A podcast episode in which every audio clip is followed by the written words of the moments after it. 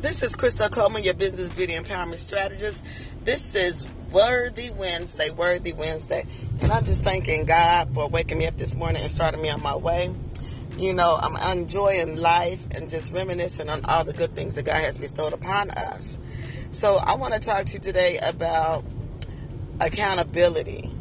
Accountability in your business, accountability in your life, you know, being committed about the things that you said you were going to do.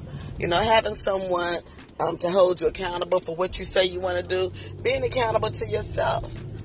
We know that as we strive and we have our dreams, goals, and aspirations, we have to write our goals down, but then we have to hold ourselves accountable. And a lot of times we don't do that.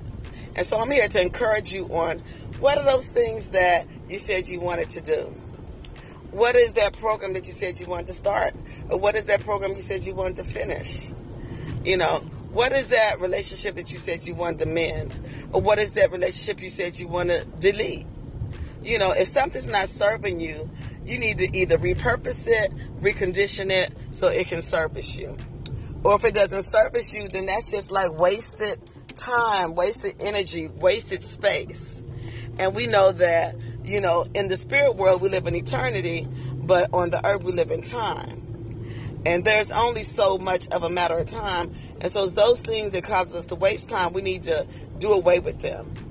And we can learn to do away with those things by taking accountability for our actions, taking accountability for the things that we want to begin, taking accountability for our life, taking accountability for our health, taking accountability um, in our spiritual uh, walk, you know, as far as you know, getting more in the Word and growing and nurturing ourselves so that we can see more of the fruits of the Spirit.